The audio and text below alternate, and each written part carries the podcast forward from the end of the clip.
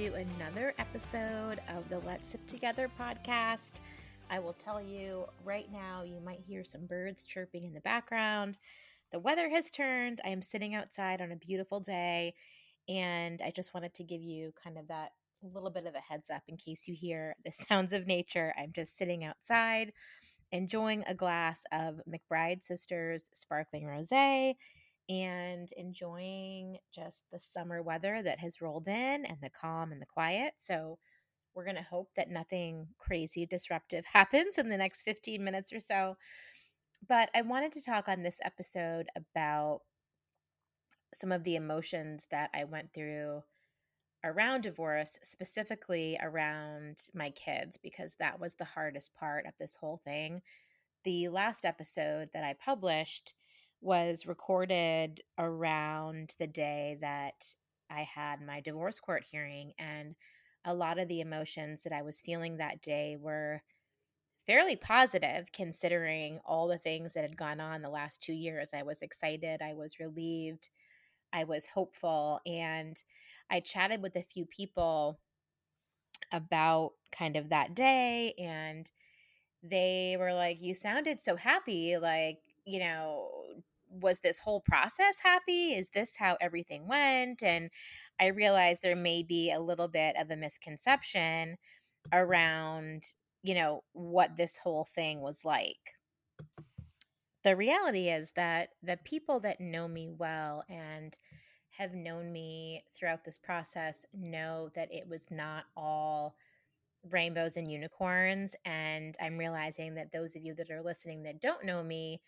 might have this misconception that the divorce was all, you know, candy canes and unicorns and rainbows and all happy. And I want to assure you that that's actually not how this whole entire process was.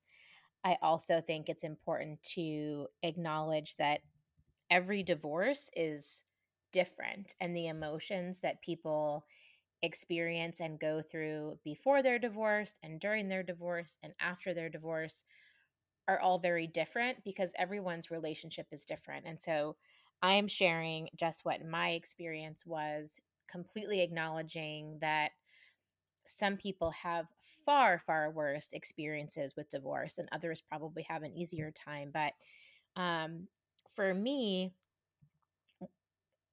hands down, the most difficult part of divorce was anything involving my children. And I think my ex husband would agree. And, and I would venture to guess probably most people that are seeking divorce that have children would probably say something very similar. Um, and I will never forget when I had shared with someone early on that I was getting a divorce, and their first question was, Well, what about the kids? And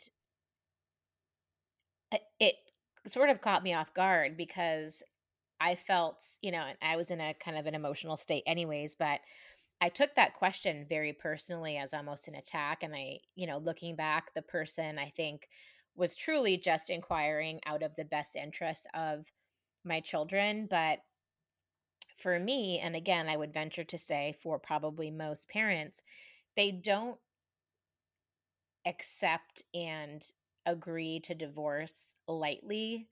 For me, it was not something that I woke up one day and was like, I'm going to get a divorce. It was something that was long thought out. And quite frankly, my children were probably the reason that my marriage lasted as long as it did and again i would venture to guess for a lot of people and and specifically the friends that i know that have gone through divorce i think something we all agree on is that we try to stay together for our kids because there is eh, no parent in the world wants to hurt their child and eh, that hands down was the most difficult part of this whole process and it's still going on 2 years later. Um I went back actually through my journal that I started 2 years ago and I wanted to read part of it um I didn't have the idea to start a podcast until just recently, so it probably would have been helpful if I had started this when um we had made the decision to divorce and I could have chronicled things a little bit better, but I did do some journaling. So I'm going to read you just an excerpt so you can kind of see the headspace that I was in. Um, this is dated July 1st, 2020. So remember, the pandemic began in March of 2020. Um, decided to start up writing again given the current situation that's happening. It's been almost four months in COVID quarantine and about four weeks since we opened up the conversation around separating. It was one week ago that we officially came to the decision to part ways. A new house is in the works for him, looking like he'll close on July 24th, which would be our 10 year wedding anniversary. I don't really want about I don't really want to write about the why. There's a lot that I'll have to accept about why this is where we find ourselves, but I'm hopeful for the future I'm hopeful that I'll find my way again, that I will find my joy again, that I will find my purpose, and eventually find great love again. In the 12 years we've been together, so much good has happened. I went to law school for a year, learned that wasn't my calling, taught at Neighborhood House Charter School, found my love of Napa and all things wine. I found OneHope, and most importantly, I created, we created our two beautiful, smart baby girls. For all of these reasons, I'm choosing to be grateful for this chapter. Yes, there was so much heartache, heartbreak, anger, frustration, distrust, resentment, guilt, shame. But I'm choosing to be grateful. I'm sure I'll uncover more life lessons as time goes on, but for now, that's what I'm desperately trying to hold on to. As of today, the girls don't know yet what their future holds for them. It's challenging to be all under the same roof without them knowing.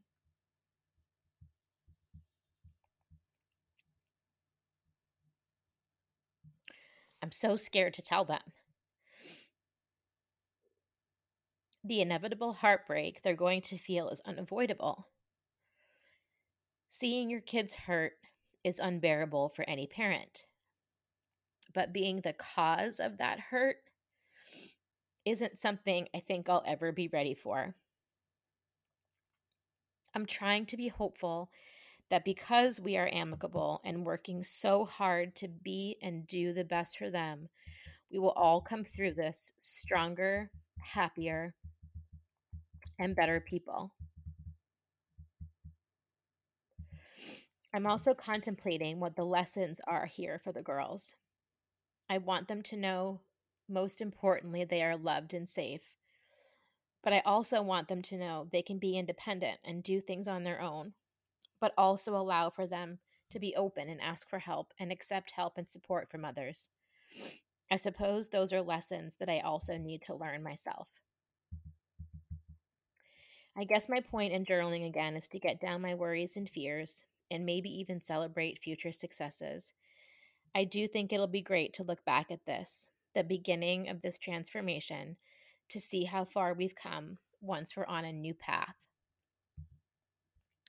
So, apologies for getting emotional. Um, that was the first journal entry that I have written. And now, looking back through this, there's about 30 pages of writing that I have done over the last, I don't know, couple of years but the fear that I felt in telling my children what was happening was unlike anything I have ever imagined and ever felt in my life. There was no, I've had no greater fear in my life than that day.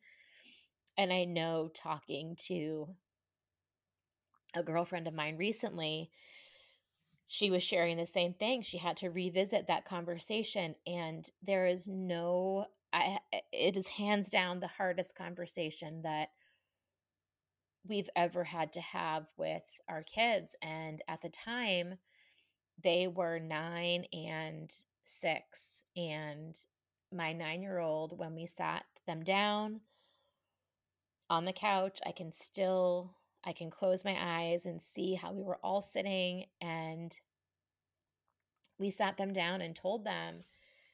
And my older daughter, who is very sensitive and very loving and wears a huge heart on her sleeve, immediately burst into tears.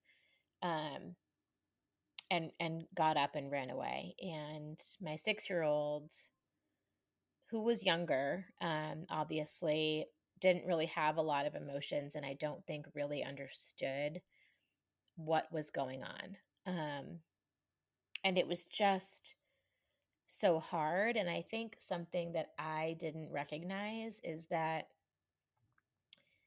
the fact that their parents are divorced isn't something that they're ever going to get over.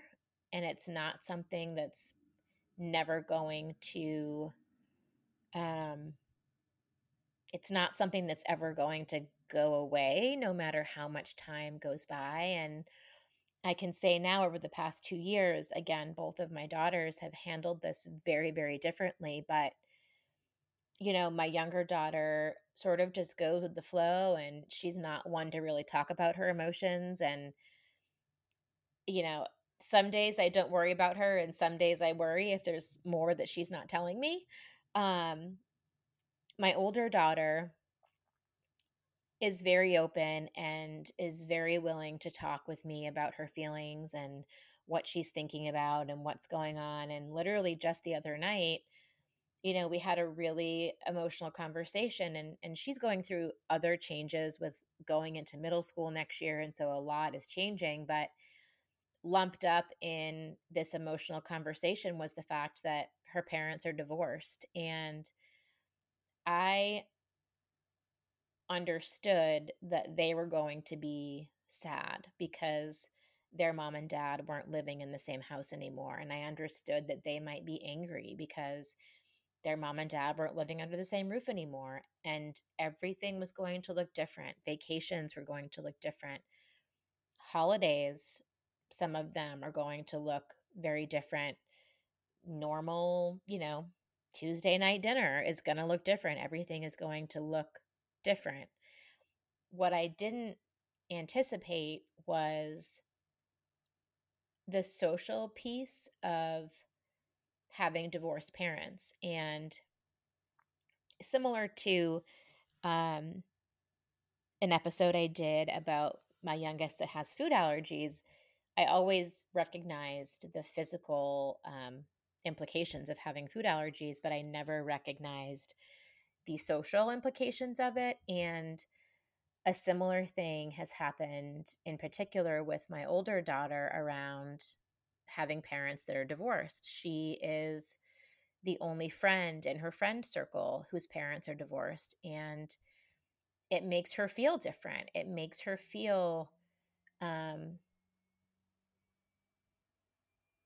not excluded, but it, it makes her feel different than everyone else. Um, and that's hard for her. And because it's hard for her, it's hard for me. And it was a really tricky thing to navigate with her in school. Um, and I remember talking with some moms of her friends and letting them know ahead of time hey, I want to let you know this is what's happening because at the time they were, you know, in third grade, um, nine years old, and kids talk. And I didn't know what she was going to tell her friends and what questions that might stir up for her friends, for their parents, and asking if they were going to get divorced and all of that. So it's just very, um, there's so many layers and facets to it. And I will say that I am so thankful that my daughters and I have a very open relationship and I think they have a pretty similar one with their dad and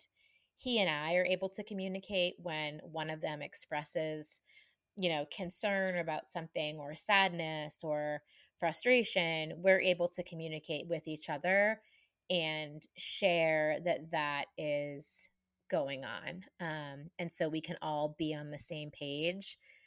The other piece of this that i am quite proud of. And I, I also want to acknowledge that I'm very fortunate that this is the position that we find ourselves in, that the girls um, and their dad and I all live um, very close together, along with my parents and his parents and my sister and her family. And so a lot of our holidays, as much as possible, don't look as different as they potentially could be. You know, Thanksgiving, they do first Thanksgiving with his family and second Thanksgiving with my family. And that's how life has always been, um, except I'm not at my in laws and he's not at my parents.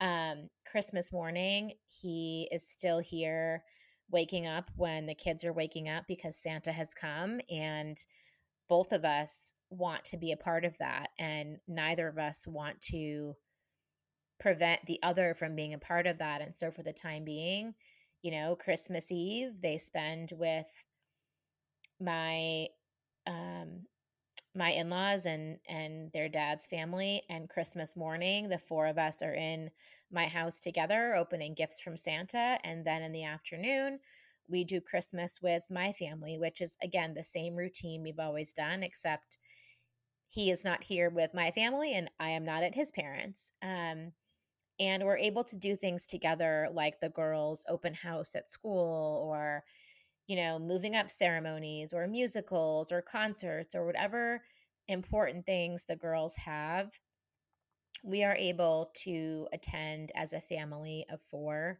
And so we've tried to instill in the girls that even though we don't all live together all the time, and even though our family might look different than your friends' families, we are in fact still a family. And again, I'm so grateful that we're able to do that for the kids because I think it's so important and I think it helps them as they're working through this transition and they're still working through this transition and in the future there will be you know more transitions as we you know, get into new relationships or move into different homes or the kids go into different schools as they're getting older. There are so many transitions that are going to be coming. And I think, again, I feel very fortunate and grateful that we're able to do these things together. So that's all I kind of wanted to say about this whole topic. And like I said earlier, it has not all been candy canes and rainbows and unicorns and all happiness. Um, and the kids, of course, were for first and foremost at the forefront of every decision that was made two years ago and every decision that was made, you know, two weeks ago. Um, my daughters are always, always the reason behind everything. Um, and the only other thing that I will say, just thinking about my kids and having a conversation recently with someone who has young kids and is contemplating a divorce, and we were talking about, you know, what do I think was helpful for my own daughters. Um, a couple of the things I've already talked about in terms of the things that we're able to do together. And I'm not saying that that's the right way to do things. I'm just sharing kind of how we have done it. Um, you know, we don't do vacations together anymore. uh, we did do one brief vacation partly together. Um, the summer that we had separated, we um, had told the girls, you know, um, the beginning of August, um, their dad had signed had closed on his house on our 10 year anniversary that actually happened that way.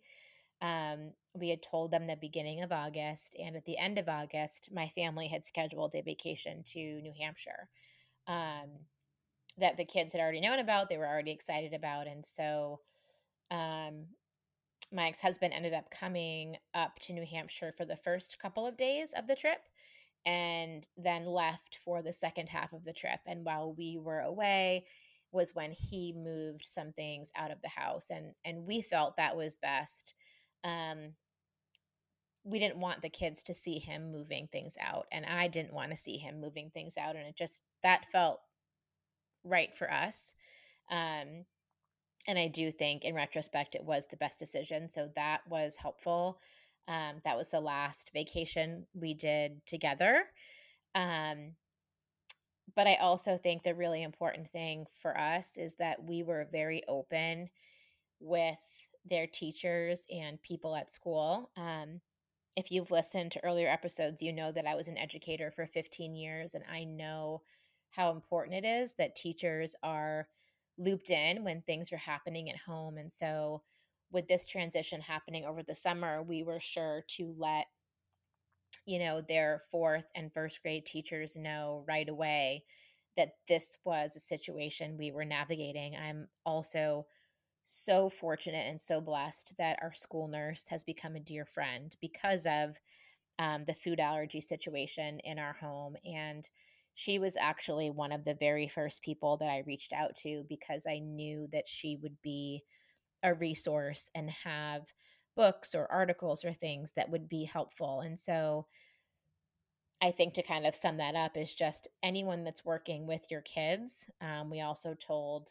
my daughter's music teacher and my youngest's track coach, um, people that work with your kids or that are interact with your kids, if it's their friends, parents, um, coaches, teachers, people at school, let them know um, because there definitely were days that, you know, emotions kind of come in waves and there were definite days that particularly my older daughter needed a little bit of extra a little bit of extra love a little bit of extra encouragement and so it was really nice that her teachers knew that. I will also say that's something we've talked about with their teachers this year 2 years later and it's something that i will tell their teachers next year because like i said this is something that they carry um, and they're carrying it i think very gracefully and they're so strong and amazing but i do know that it does rear its head every now and again so um that sums up